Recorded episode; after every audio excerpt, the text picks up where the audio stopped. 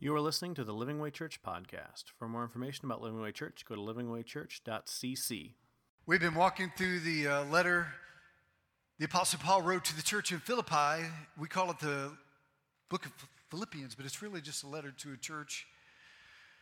And he's been dealing with some very serious issues, some challenging issues, but it's special circumstances because he planted this church 11 years earlier. And he is now currently in prison, and he's on year three and four of being in prison and he's longing for the people there and he's had a lot of time to think and a lot of time to write. And while he's been here in prison he's actually written several letters which some of those are in the new testament. And in this one he writes with a different different approach and different attitude. This one with a lot more love and joy it seems like than in the others. It's like he's heard great things from them. He has a heart for them. And uh, but he's also missing them tremendously and so he's talking about how God has, has given us this mission and this call, and how he, last week we talked about how he said, These are all the things that I accomplished in my life, all my successes, all the things that I've racked up, all my trophies and medals, and because this is all that I've achieved. He said, But I count it all as rubbish. I count it all as nothing because I gained one thing that's more important than all of that, and that is Jesus Christ. Paul defined righteousness as faith in Jesus. And it's not a matter of rules or, or, or, regulations or how many times we can attend something or pay something or go to something, but it is all about faith in Jesus. He says, That's what I found. So we're going to pick up right where he left off last week in Philippians chapter 3, verse 12. And Paul all of a sudden says something very surprising. This is what he says. He says, He's talking about this relationship with Jesus and this maturity in knowing who Christ is and, and this full knowledge of knowing Jesus that comes with knowing him. But look what he says, verse 12. But I don't mean to say that I have already achieved these things or that I've already reached perfection or maturity. The word there is maturity. He says, I'm not perfect. He says, I have not figured it all out. I am not fully mature. He says, but I press on to possess that perfection or that maturity for which Christ Jesus first possessed me. He says, No, dear brothers, I've not achieved it. What is he saying? Think about it. This is a guy who saw Jesus. Jesus, after the resurrection, handpicked Paul to appear in the flesh to, gave Paul a very specific mission. And through the life of Paul, man, he saw miracles, saw signs and wonders, man, was raising the dead and doing incredible. He's writing Bible. So you would think if there's anybody who's achieved it, if anybody has showed up and arrived, it would be someone like Paul. But he says, Nope, not me. There's still more to go in my life. And this is what he says in verse 13. He goes on, he says, But I focus on one thing. Everybody say one thing. So I focus on one thing, and that is forgetting the past and looking forward to what lies ahead. I press on to reach the end of the race and receive the heavenly prize. Some translations say, I press on towards the goal to win the prize. He says, for which God through Christ Jesus is calling us. Paul gives us some incredible reminders on this walk with God that we're on. I mean, whether you are a Christian or a non Christian, this is incredibly important today, what we're going to look at. If you're not a Christian, this is going to give you some insight on what it means to walk and to know Jesus, if that's something you're thinking about or looking into. If you are a Christian, I believe this is going to give you freedom in what it means to walk and to be mature. Because there's a lot of misunderstandings of what maturity looks like in God. The Apostle Paul, man, here's a guy who knew the words of Jesus, knew Jesus personally, did signs and wonders and miracles, writing Bible, and says, Hey, I have not fully arrived with full maturity. I'm not, I'm not all that you think I am, he says. So he gives us a mature perspective on maturity, and here's the first thing he says. He says, he says, as long as I'm alive, I haven't arrived. This is about a holy dissatisfaction, not a guilt over not knowing stuff. This is not about, man, I wish I knew more of the Bible. I wish I could pray better. I wish I knew more things about God and about stuff that people might ask me. I just, this is not what it's about. This is about a holy dissatisfaction. The best thing that I can kind of compare it to is, is when I was uh, uh, about 15, 16 years old, I, I given my life to Jesus when I was 13, but in my when I was like 15, 16, I called my youth pastor and I, I called him. I said, I just need to talk to somebody. I need to talk to somebody. Now, if you are a teenager and you call a pastor crying, what are we going to think? Something terrible has happened, right? Maybe you're suicidal, maybe there's abuse, or some terrible thing is going on. So I'm like, I need to talk to somebody. I just, I just need to talk to somebody. So you know what they did is they, they left their office and they came to my house and they rang my doorbell. They walked in and they, they sat down with me and like, what's wrong, Ted? What's wrong? I was like, I just, I just want to know God more. I just, I just want to, I don't know, man. I just, I was like, and it may sound kind of strange, but there was this moment in my life where I was just tired of church. I was tired of, of just the same old thing. You know, I'd read the Bible, I was, had gone on mission trips, and I had, had been a part and served in youth group. But there was just this holy dissatisfaction. I just wanted more of God. You know, and I've, I've, I've strived to keep that attitude and that heart in my life. I think that's really what defined me and why I went into ministries because I just want to know God. And the Apostle Paul saying, you know, as long as I'm alive, I haven't arrived. And this holy dissatisfaction of just wanting to know God more. Paul understood his sin nature is always at battle with his desire to know God. And he wrote about it often. He says, You know what? Sometimes what I want to do is not what I do. And sometimes what I don't want to do is sometimes what I do. And he says, Man, thank God for Jesus who helps me in all this stupidness. He says, Thank God he understood this. He realized that God still had more work on him to do. And he had this continually teachable attitude. Some people, they come into church not because they want to grow, but because they want to pick apart the sermon.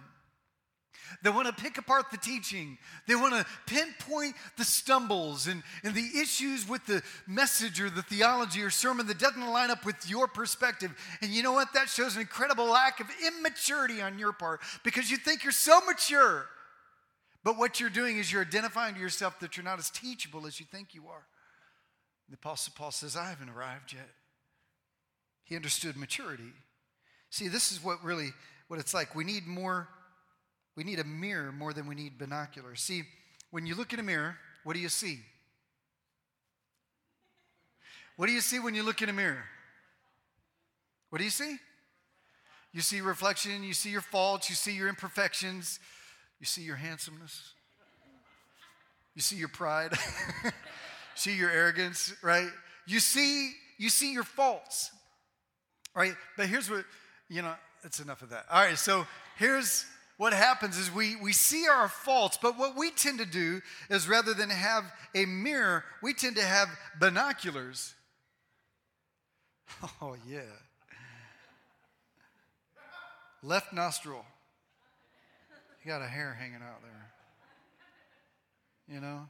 You can pinpoint all kinds of imperfections in people with these. They, you know, I got, I, you know, I got these in the mail, and uh, um, first thing I did was I looked out my window at my neighbors. what are they doing? you know. And I was that guy with the with the binoculars looking out the window. And you know, this is what we are spiritually. You know, this this is what God wants us to do. Take a good look in the mirror. But this is what we end up, rather than having a spiritual walk that's more like a mirror of God showing us and us being honest to identify our weaknesses and our faults and, and the things we need to work on, we like to pinpoint other people's faults and failures. And we like to just kind of look in and, and, and kind of pick apart and dissect. And then, man, can you believe they're doing that? Look at this. We like to gossip and we like to make fun of and we like to belittle you see, we need more of a mirror faith than a binocular faith. And the Apostle Paul is saying, you know what? There's a lot of people who own a set of binoculars spiritually, and all they do is they have this disease called log eye disease. Jesus talked about this in Matthew chapter 7. He says there are some people, they like to pinpoint all the little defects in other people's life. Man, you got something in your eye, man. You, got, you need to take care of that. But in the whole time they're dissecting other people's failures, they don't even realize that the speck in another person's life, that they fail to see the log in their own eye. And he says there's a lot of people who have log eye disease. But the Apostle Paul says, no, take a look in the mirror. If you're alive, you haven't arrived. Spiritual maturity is realizing that you have not arrived and God still needs to work on you. God needs to work on you. Maturity is knowing that you still need growth.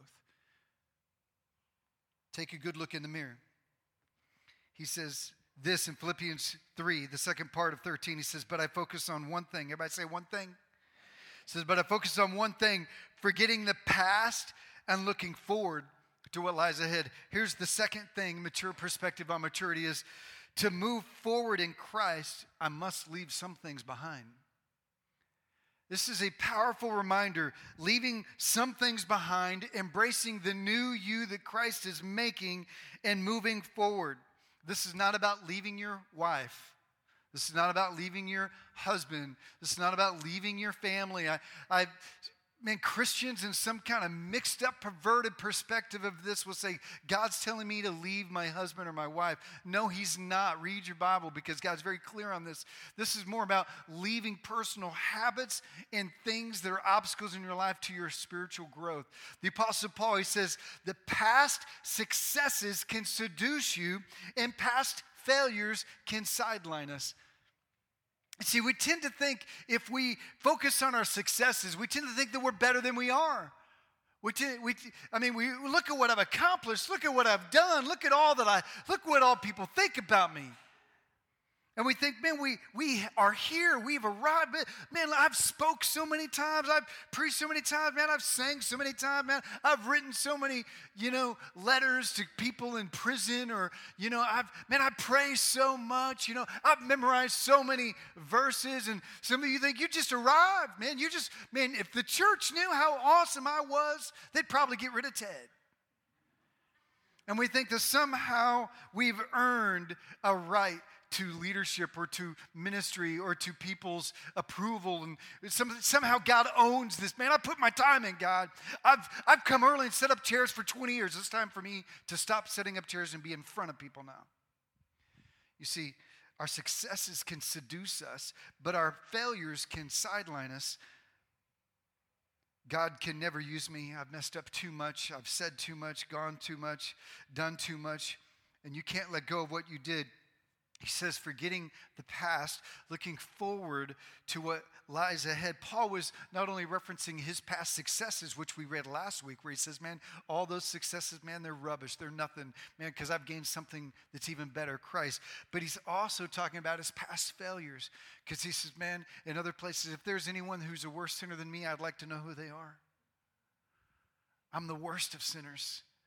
And not only did he have to leave his past successes, but he had to leave his past failures, that sin, that fear, that bitterness, that mistake, that harmful relationship, that abuse. Let it go. Let it go. Some of you are so you obsess over what your father did to you, or what your mother did, or what your ex wife or husband said, or what your children's did to you, and you're so angry at that boss and what was said about you and, and what that church in the past has done. Man, you're just so angry. Let it go. Press forward. This one thing, he says, Man, I, am letting go of the past and I'm, I'm, I'm looking forward to what lies ahead. And then those glory days, those successes. Man, I used to go to a church that was X amount of members. Man, I used to, man, the crowd used to be there. Man, we used to play and we used to do these things. And man, God's glory used to fall. Let it go. Let it go of the past. The successes and the failures and press toward what God wants to do with you now. Earthly success isn't forever, and failure isn't final. Here's the third thing about maturity that he says is that the right path is seldom the easy path. He says, I focus on one thing, looking forward to what lies ahead. That word looking forward means, uh, some translations actually, it's a little bit more accurate, and the word there is straining forward. And the actual means that I'm stretching out, I'm reaching, I'm just extending as far as I can to grab what's ahead. There's this physical effort that is required. To grab a hold of what is ahead. Let me tell you something following Jesus ain't gonna lie is hard sometimes. It's really hard. It's hard to live an honorable life for God and before others. It's sometimes it's difficult to do the right thing that God has called us to do and to live by faith and to trust that God is using you even when you don't see it. Sometimes when you do what is right, things don't go well for you, and sometimes the world doesn't understand your walk with God and they will make fun, belittle, or persecute you. It is not always easy living a life for Jesus. But one thing I do, he says, one thing I do is I press forward. I strain forward. One thing I do, no matter what happens, I keep going. I keep going. The one thing I do is I keep going. When life gets hard and I feel like I'm being attacked, one thing I do, I keep going. When I feel like I don't understand and my life is falling apart, my prayers aren't being answered, the one thing I do is I keep going. I keep stretching, I keep reaching for what lies ahead. This is also a matter of rejecting complacency. He says, This stretching, this straining, we don't wake up mature. We must resist complacency and laziness. We must press forward. Complacency in your marriage will kill it. Complacency in our church will kill it. Complacency in your spiritual life will kill it. The Apostle Paul says this in 1 Corinthians 9, verse 24, speaking to the church in Corinth. He says, Do you not know that in a race all runners run, but only one gets the prize? Anybody here watching the Winter Olympics? Does every yeah, does everyone that participated in the Olympics get a participation medal? Sorry, millennials. Just kidding. no participation participation medal just for showing up. You know, they go to the Olympics for what reason? To win the gold, silver, or bronze. But they really want the gold, right? I mean, they, they end up with the second or third, but hey, you know, not everybody gets that. They win, they run to win. He says, man, if you look at runners or you look at a race or you look at competitions, he says people run to get the prize. So why do they compete? He says, well, this, well, they run in such a way as to get the prize. Not everybody gets a prize. Not everybody gets a medal. So when you are competing in a competitive world or in a, in a game or a race or if you're playing board games or whatever, he says, man, you run, you play because you want to win. He says, right? He says, everyone who competes in those type of games, in earthly games, goes into strict training. Nobody in the Olympics ever said, you know what, I'm going to try out for the Olympics this year. Let's see what happens. You know what they do? They decide maybe when they're younger and they put hundreds and hundreds and hundreds of hours. They get up early. They deny themselves certain things because they're going to train or put this emphasis in this other area of their life and they have to say no to certain activities and even relationships and they invest time and energy and resources year after year and they compete in other uh, races and competitions and then they they appear before this uh, olympic uh, tryout uh, team and, and, and man they, it's all a process man they strain they it says here it says those that compete in these kind of games strict training they don't just show up. Man, they are disciplining themselves. And he says this they do it to get a crown that will not last. In the ancients, the Olympics used to get crowns, not medals, uh, not gold crowns like a king crown, but more like a, a leaflet crown as a symbol of their honor and these were very prestigious he says man these people they they they strain they discipline their body to get a crown that won't last he says but we do it, what do we do? We discipline our body. We have strict training as well. There's a race that we're in. It's a spiritual race. And he says the, those in worldly competitions, not that there's anything wrong with worldly competitions and races and games and stuff. He says, but man, they, they discipline themselves for a crown that will not last. But we discipline ourselves, he says, for a crown that will last forever. Therefore, I don't run like a man running aimlessly. I'm not like a man who, who fights or boxes like a man beating the air. He says, No, what I'm doing is not pointless. He says, verse 27, No, I beat my body and make it my slave, so that after I preach to others, I myself will not be disqualified for the prize. Now, this doesn't mean that he's actually torturing himself and beating himself. He says, Here's the deal I'm not going to let my body tell me what I'm going to do, I'm going to tell my body what to do. Jesus said, You know, the, the spirit is willing, but the flesh is weak. You know what? There comes a point when you, you're sick of your flesh telling you what you're going to do. He said, Man, through, through discipline, because I want to run this race, and, and I'm just don't want to, I just don't want to get to heaven, man. I want to, I want to cross that ribbon in first place, man, because I want to give all glory to Jesus. He says, Man, I do this for a crown that lasts forever. He goes, and I'm doing this just like you doing it. He says, I've got to discipline myself, I've got to train myself. Otherwise, I'm going to disqualify myself because if I don't live what I preach, I'm a hypocrite and I disqualify myself. He says, but that's not what I do. I'm going to I'm going to preach it, I'm going to talk it, and I'm going to do it. He says, like a runner, you may fall, you may stumble, you may struggle, but you get up because you are a runner. We run. It's a spiritual race. We run. And let me tell you something the right path is seldom the easy path, which leads us to the next step. Is it number four? He says the only way to follow Jesus is one step at a time. Verse 14, he says, I press on. I press on to reach the end of the race. You race one step at a time, closer and closer. He says, I press on. I take one step and I press on. I take a step and I press on, and I achieve the heavenly prize for which God, through Christ Jesus, is calling us. There is no crash course on being a follower of Jesus Christ. You can't complete a course and arrive in maturity. We have a class on Monday nights called Living the Way, and we want everybody to go through it. But when you're done through it, you're not a mature Christian just because you went through the class. In fact, it's basically just kind of a, a primer to help you grow in your maturity moving forward. He says, he says, there's no crash course. This is a process of maturity. You must press on. We must grow step by step, sometimes inch by inch, and for some of you, centimeter by centimeter. But you press on.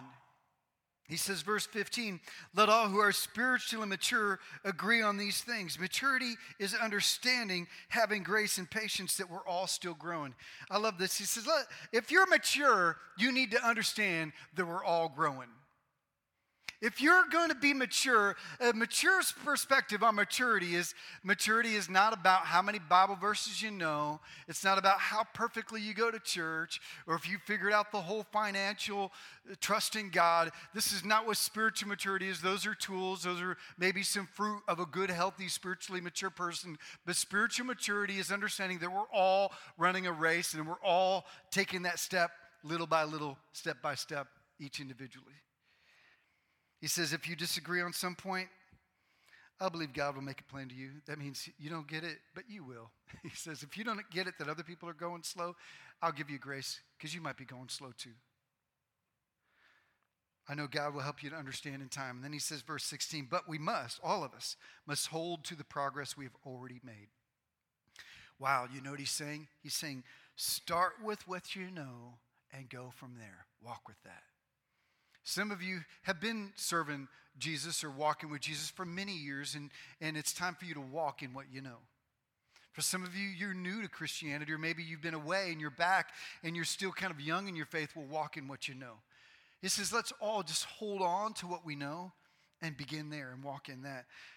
I like Proverbs 4:18 says, the path of the righteous is like the first gleam of dawn, shining even brighter to the full light of day. It's like this when you give your life to Christ, it's like the sun breaks the dawn, a burst of light into the darkness. But as that sun grows and progresses through the day, it gets brighter and brighter. He says, You want to know what walking with God is like? It's like, boom, you break the dawn. The light breaks the darkness. But as you grow, you will shine brighter and brighter and brighter till the noonday says you may not have it figured it all out, but walk with what you have. And he will make it clear to you as you walk with him. Until then, take one step at a time, walk in what you know. Don't be overwhelmed by all the stuff that maybe you're afraid you don't know. No, God has only asked you to live what you do know right now. And as you grow, he will give you more. And as for those of you who are mature, stop dumping on other people things that they don't know in a way that assumes that they should know more, or be more, or have more, or walk in more, or understand more. A mature person understands that we're all growing at different levels in different places, the Apostle Paul is saying.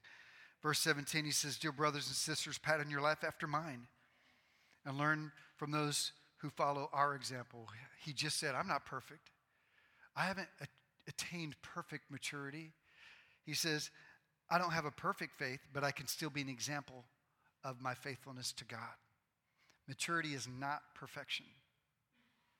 Some of you are like, man, I, one day I just hope to be as mature as Ted. Well, thank you. Appreciate that. But I'm not that mature.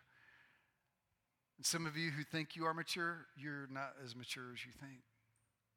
Because maturity is not perfection, it's humility, it's brokenness, it's understanding that you still have a lot to learn. Then Paul gives a serious challenge. He's saying, if you're not there yet, keep running. And if you think you're there, you're not. And then he says this, Philippians 3:18. He says, "For I have told you often before, and I say it again with tears in my eyes." He's getting very emotional about what he's going to say. There are many of those who conduct whose conduct shows that they are really enemies of the cross of Christ. Guys, listen, sometimes the most dangerous enemy is the one who looks like a friend. He says there are people in the church that are actually not good for you. Can you believe that? People like come to church and think everybody in the church is supposed to be like right with God. We're not, which is why we're all here. We all need God. We all need Jesus, and many of us are at different places. But sometimes not only do we need God, but there's actually dangerous people. He's not just talking about immature people, he's talking about dangerous people now.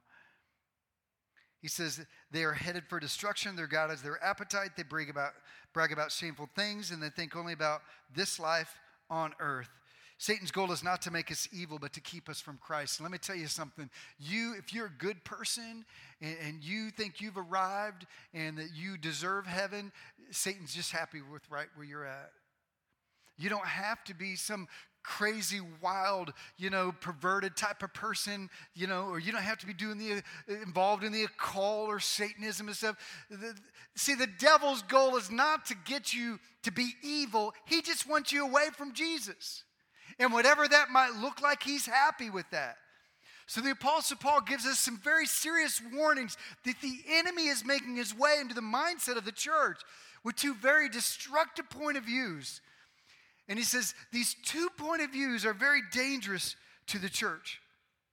And if Satan can derail us from the truth, he is fine with it. This is what he says maturity is understanding this is that we are called not to legalism or to lawlessness, but to liberty.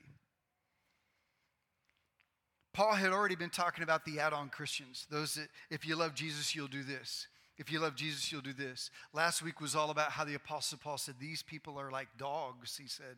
They're like wild dogs. They just, they just repopulate and they like to attack and they eat and attack whoever gets close to them. Beware of them, and they're in your own church. And then he says, But there's a flip side. There's another type. Not only is there the, the legalistic dogs, but there's also the lawless ones we react differently to this freedom that Jesus has given us. See, some go crazy with rules. Rules, regulations, Hail Marys, light the candles, obey the ten. Try harder. Not only love your neighbor, but love your neighbor like this. Not only read your Bible, read your Bible like this. You must cut your hair. You must not go to R rated movies. And you can't do this or can't do that. This results in guilt, exhaustion, and shame. And these are the people that go crazy with rules. In a desire to reflect God, they go crazy with rules. The Apostle Paul says, Man, these people are dangerous. And he says, But there's another type of people that is just as dangerous. And these are the people that just go crazy. These are the lawless people. These are the people that do what they want. Hey, man, I'm a Christian. I can live it up. I can light it up. I can do whatever I want. I'm saved by grace, not through works. So it's not my works that can take it away. In theological term, it's called antinomianism. It's where you sense, man, there's nothing that saved me, so there's nothing that can take that away from me. Those who live immoral lives and dishonor the name they claim, they claim to be Christians, but their fruit says otherwise, and all they say is, well, I'm forgiven. I'm not perfect, but I'm forgiven. And they use the grace of God as an excuse to do lawless things. The result is bondage to self, a slavery to self and our own desires, and sometimes, in worst case, a slavery to addiction. 1 Peter 2, 8, uh, 2.16, Peter says this. He says, live as people who are free, not using your freedom as a cover-up for evil, but living as servants of God with other people in mind. Galatians 5, the Apostle Paul says, verse 13, it says, You are called to be free, to have liberty. But don't use your freedom to indulge the flesh. Rather, serve one another humbly in love. You see, Paul is saying there's two types of a coin here that are kind of dangerous among the body. Two types of people that call themselves Christians that are in the church. And the first one is the legalists, those who turn the tools of faith into the rules of faith. And then there's the lawless, those that life, their life does not reflect the compassion and the life and the morality of Jesus. Both sides are unhealthy, both sides are dangerous. Galatians 4, 5, and 6 talk a lot about this specifically. These two things expose two things that Christians tend to do. The first one is syncretism. That's when Christians tend to mix their ideas with the world's ideas, their philosophies, their opinions, their lifestyles, to the point that you can't tell the difference between a Christian and a non Christian. That's syncretism. That is also known as lawlessness. And then there's sectarianism. And sectarianism is when you, you, you divide yourself from the world so much that you end up in this tiny little bubble. You, you become completely uh, irrelevant to the culture and to life because you separate yourself with so many rules and regulations. You become some kind of strange little group. Syncretism leads to unfaithfulness turning freedom into a self centered person with very little self control, lawlessness. The sectarianism leads to an irrelevance to culture, religious, a church with no impact on real lives, and, and it, it results in a bunch of weirdos with a bunch of rules. It's legalism. The Apostle Paul says, Be careful because mature people know the difference. The mature people know that we're not called to be legalists or to be lawlessness, but to be people who live in liberty, but with the understanding that we're not legalists or lawless. Why is this such a big deal? Why does he even mention this?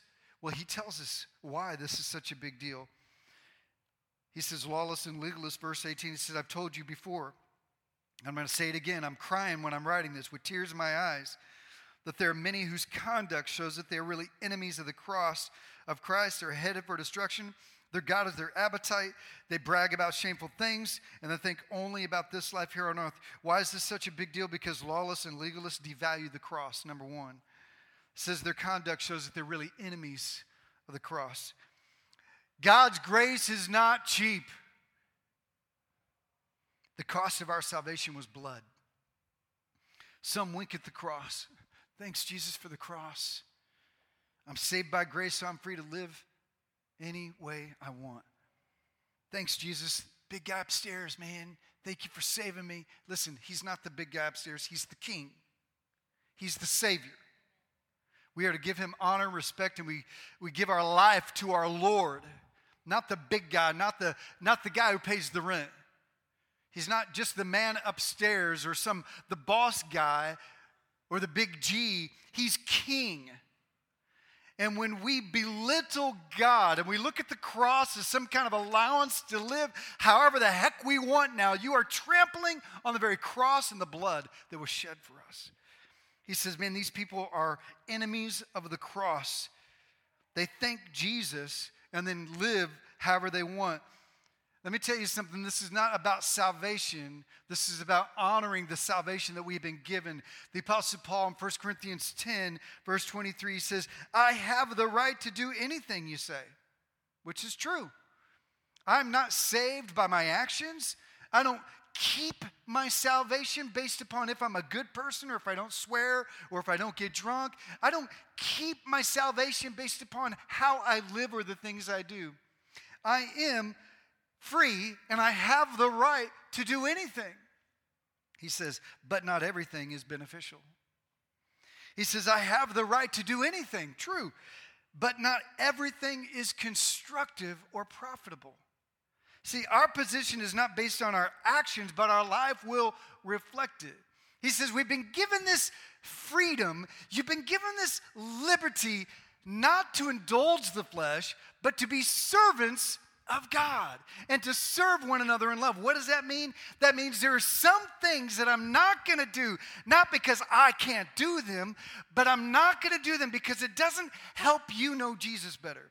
It might even cause you to miss Jesus. It might, it might cause someone to, to not hear him. And I choose not to do these things because of it, because they're not profitable or constructive. While some cheapen the power of the cross, emphasizing human effort, others cheapen the power of the cross for an allowance to indulge. Living a hypocritical life or raising the bar with man made rules cheapens the cross to simply an admission ticket. And this is the second problem is that legalists and lawlessness, they repel people from God.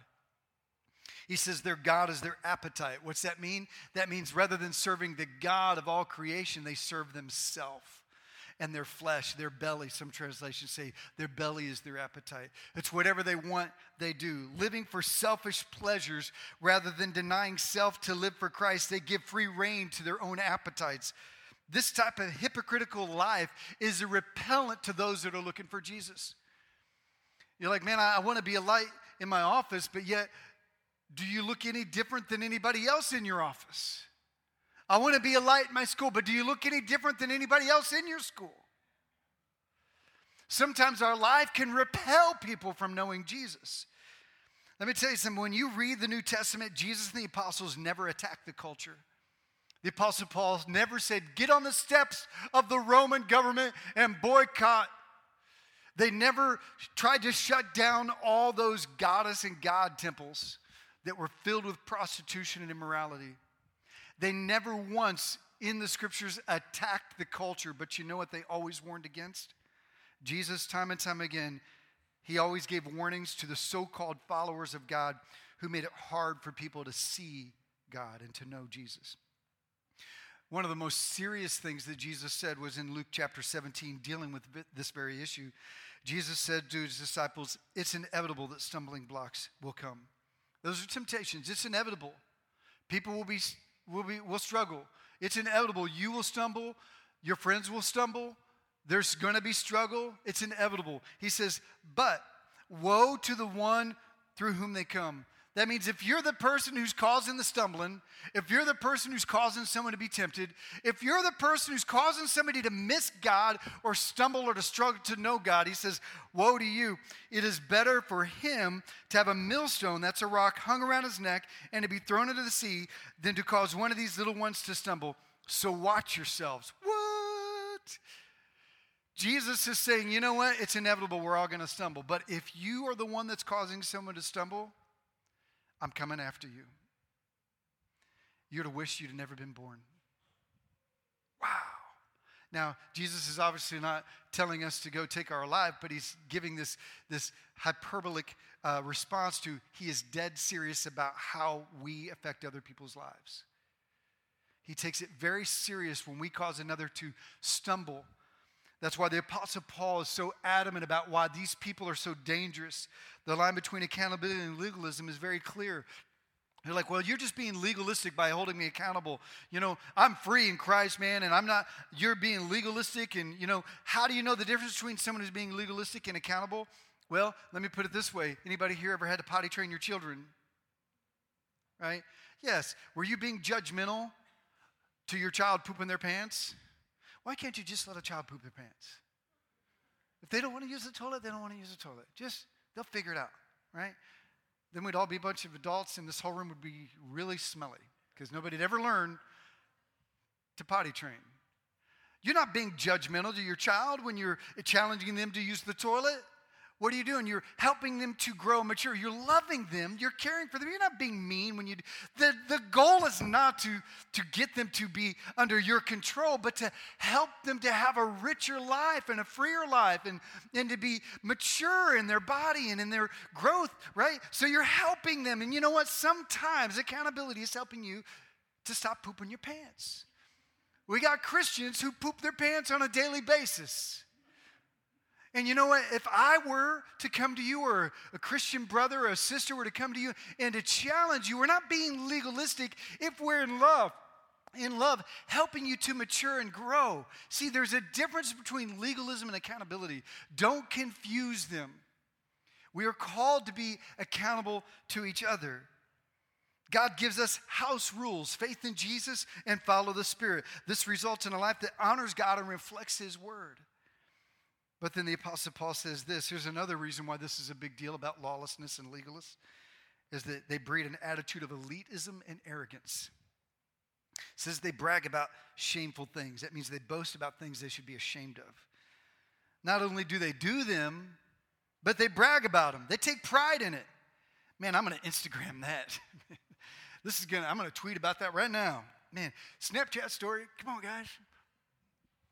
You know, wherever they're at. Facebook update, hanging with my bros, getting high, whatever. I've actually had friends that take pictures of themselves smoking pot, and I'm like, really? What's your address? you know, I've got pastor friends of mine that before they were pastors never smoked cigars, but now that they're pastor, they smoke cigar because it's cool. I have pastor friends of mine that never drank, just wasn't part of their personality, but now they, they hang out and and, and brew beer with their neighbors and friends and stuff, which is fine, but the motivation behind it is kind of interesting. Or I knew I know pastor friends that never swore before they became ministers, and all of a sudden they're, they're like they they're because it's cool, it's hip, it's like it's relevant. And then I'll talk to them and like, wait, you don't smoke cigars? Come on, you don't make your own brew? Come on, man. You're immature. You're just being legalistic, Ted. You will when you get mature like me and get free like me. I'm thinking, man, that lawlessness of yours is quite arrogant, you know? It's quite uh, elite attitude. You must be mature. You mean you don't wear black and have tattoos? Come on, man. I knew guys that never even thought about getting a tattoo till they became a pastor, and it's all of a sudden, tap me up, bro. It's just fine. It's not my thing. I don't have any problem with it. But the, this whole idea that somehow you're better than me because you allow more of these things in your life, that attitude of lawlessness or that attitude of uh, is, is very arrogant and it's very immature is what it is so there's a lot of immature pastors out there and there's a lot of people that aren't christians i'm sorry uh, that are christians that have that same attitude and you might think you're mature and free and liberated but really you're in slavery to your own self to your own desires and to your own appetite. All things are okay. You can do anything, but not everything is profitable, beneficial, or constructive. Legalism and lawlessness both breed arrogance. Legalists say, well, the cross is cool, but tongues is where it's at. You know, Jesus' salvation is great, but prophecy, churches that preach the Bible are good, but if you're not having prayer lines and people aren't laying out and you don't have catchers, you don't even know what that is. There are churches that they have prayer lines and they expect everybody, or as many of them that can or will submit to the Spirit, to fall out in the Spirit as if they were dead. And so they have catchers. I used to be part of a church that was catchers. I used to be a catcher for a season, and they instruct you on how to catch. It's like a trust fall, spiritual trust fall. it's like, it's okay, I get. They're like, they're praying. They're like, the pastor's coming to lay hands on them. They're like, they're catchers? Okay, good. And then sometimes they're like, I know there's a catcher, but there's not. And they're like, oh man, I got to lay down here for a while because otherwise I'm going to look like I was waiting for a catcher. You know, we have this attitude in the arrogance of some churches. You mean you don't keep the Sabbath? I mean, you don't get up at 5 a.m. and pray every day, man? I mean, you don't read your Bible three times a year and have at least one verse that you memorize a day? Come on. I tell you what, he says, these kind of people, they, they think that they're varsity and that somehow you're junior varsity. And that attitude of elitism and arrogance is very repelling to those that are looking for Jesus. It's an attitude of arrogance. The lawlessness, people, what, you don't drink? What, you don't party? Man, you don't do that. Man, I'm free. You'll eventually get it. You must be mature because nothing can separate us from Jesus Christ. So I'm, man, I'm living the free life Watch out for those who focus on self indulgence rather than self discipline. The Apostle Paul says this. He says, verse 19, they think only about this life here on earth. That means they focus on earthly pleasures. You see, like those verses earlier, he says, Man, we don't indulge in the flesh, even though we have freedom to do whatever we want. He says, We don't use our freedom to indulge in the flesh, but rather to have a heart of serving one another in love. That means, again, there's things I don't do because of you, for your sake. But you see, this type of person, he says, they don't, they're not thinking about you. They're not thinking about what, how this might affect you or how, how this might affect other people. All they want to do is indulge in what they want to do. And then verse 19, he says, here's the last reason this is important because they're headed for destruction. That means this type of mindset of legalism and lawlessness is heading people straight to hell. It's taking people to hell. Man, Ted, why just can't let it be? Ignore this issue. Just you know, well, can't we all just get along? Well, things, there are things that we can debate and that we can discuss without division. But when there are things or issues of salvation, then these are things that we must make a clear distinction. Spiritual lives are at stake. And the Apostle Paul says these people are leading people straight to hell. The word destruction there is perdition, which means everlasting judgment. He says these are people you need to watch out for. The legalists, are chasing people away because the rules and regulations bound in slavery to rules. And then there are those who are the lawlessness, chasing people away with their hypocrisy, bound in bondage to themselves. Those who promote lawlessness lead to a false gospel. God has rescued us in our sin and saved us from our sin so that we could be free from sin. He didn't save us and forgive us in our sin so that we could continue to sin, but saved us from our sin that we will grow to more and more as we walk with Him. Those who buy the lie that you can do anything you want are leading people to destruction and judgment and a false assurance of salvation. Those who promote legalism lead people to a false gospel as well. For God died to bring freedom, not bondage. And those who buy the lie that you must do certain things to gain God's favor, it leads to discouragement, often leaving the faith before it ever takes root. I, I can't tell you how many people I've sat down with and said, Man, I've been turned off by church so much. The, the harsh rules and the legalistic and the, the, the attitudes and the arrogance and the pride. If being religious is a list of things you don't do, then a corpse is highly spiritual but it's not what makes us right. Listen, the cross doesn't need our help. Whenever the cross is not enough, they trample on the cross. So, maturity, he says, is understanding that we are called to liberty, but that doesn't mean lawlessness and legalism. Maturity is knowing that there's a balance between the two that is always going to be conflicting with our growth. So, this is what he says we are free, but not irresponsible. Verse 20, this we're going to end with this. He says, But we are citizens of heaven, he says, where the Lord Jesus Christ lives. Man, we're just passing through. We all got our temporary visas. And we are eagerly waiting for him to return as our Savior. Not our rules, our man made rules will save us, or our phony lawlessness is a fake freedom will save us. He says, but he will return as our Savior. He will take our weak mortal bodies and change them into glorious bodies like his own, using the same power with which he will bring everything under his control. He's reminding us he is in charge. He doesn't need your help for salvation. He doesn't need your permission to work in people's lives. And he's got this life and the next in his hands.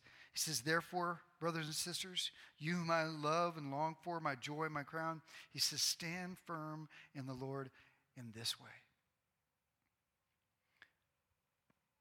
You know, as we talk about maturity, some of you guys are at a place where you're wondering if you're ever going to be mature. And you struggle so much. And I want to end with this thought right here is that, you know, our little girls, well, they're not little girls anymore, when they were little, uh, Noel's 19, Summer turns 17 in a couple of weeks. And, you know, those moments when the child, your baby, walks for the first time, it's pretty glorious. It's pretty glorious. I mean, you're taking, now we got we got cameras now. We're taking pictures. We're taking videos, and you know, we're calling people. We're like, oh my gosh, oh. you know, it's like amazing. We're just so proud. But here's what didn't happen. Okay, let's say, all right, Summer, here we go. You got, I'm helping you up. Grab a hold of that. Okay, now, okay, now, come to me. Come to me. Come to me. She takes one step and she falls. And I don't go, what a loser! What a failure! Get up, you loser! Okay, let's try this again. Get up on the thing. Okay, get up. Okay, okay. Now come, come to me. You suck. What a loser! You know, it's like, we don't do that. Man, one step, and we're like, yeah, you took one step. You took a step. Oh, it's okay, baby. It's okay. Get up. You're awesome. Awesome. Right? We're celebrating one step. One step, and then two steps. Oh my gosh. Three steps. Oh, right? We're just, we get excited. We're not in, guys, listen, we have a good father. And when you give your life to Jesus, and you fail, he's not going, What a loser! What a failure! Ha! You suck. No, you know what he does? He says, It's okay, son. It's okay, daughter. Let's do this again. One step, awesome. It's okay, you fell. It's okay. You took a step. Next time you maybe you'll take two steps. And maybe, maybe pretty soon you'll be walking. And then you're running. But it's a process to get there, right? We have a good father. The Apostle Paul is challenging us, understanding that maturity is a race that we run step by step. If you're alive, you haven't arrived, have grace with each other because we have a good dad who's given us a lot of patience as we learn to walk with him. Amen. Let's pray. Father, thank you so much that you have given us grace in the midst of our struggles and temptation and sin. I thank you, Father, that you don't give up on us, you don't give up on me. And Father, I pray if there's anyone here that maybe they're worried that you've given up on them, I pray that you'd let them know you haven't. And that you care for them, and that you love them, and you have a place for them in your family. If you're here right now, I want to pray for three types of people right now. First of all, if you're here and you're being convicted because maybe you were the legalist, you lived your whole life with rules and that you've tried to put those rules on other people and you've condemned each other and you've lived your life through binoculars, picking out and pinpointing the faults in other people's lives. It's time to repent of that this morning. Some of you, maybe you've been the lawless one who's used the cross of Christ as, a, as an excuse to indulge in things that are unhealthy for you as a Christian. It's time to repent of those things. Or maybe you're here today and you've been hurt by Christians, hurt by churches that have been either lawless or legalist, and you've missed the liberty of knowing the freedom of Jesus Christ, and you would like to know that now. Will you just take a moment where you are and just pray? Just talk to God. Say, God, here is my life. Forgive me of my sin. Thank you, God, that you're still working on me. I need you, Jesus, to work in me. Humble me, Jesus. Forgive me of my sin. Here's my life. Show me how to walk with you, Jesus. I don't want to be a lawless one. I don't want to be a legalist. I want to know the freedom of being a child of a good dad who loves me and is patient with me and helping me to grow mature every day. God, I give you praise in that. In Jesus' name, amen. So today, take a look in the mirror and see what God has to say to you. Amen.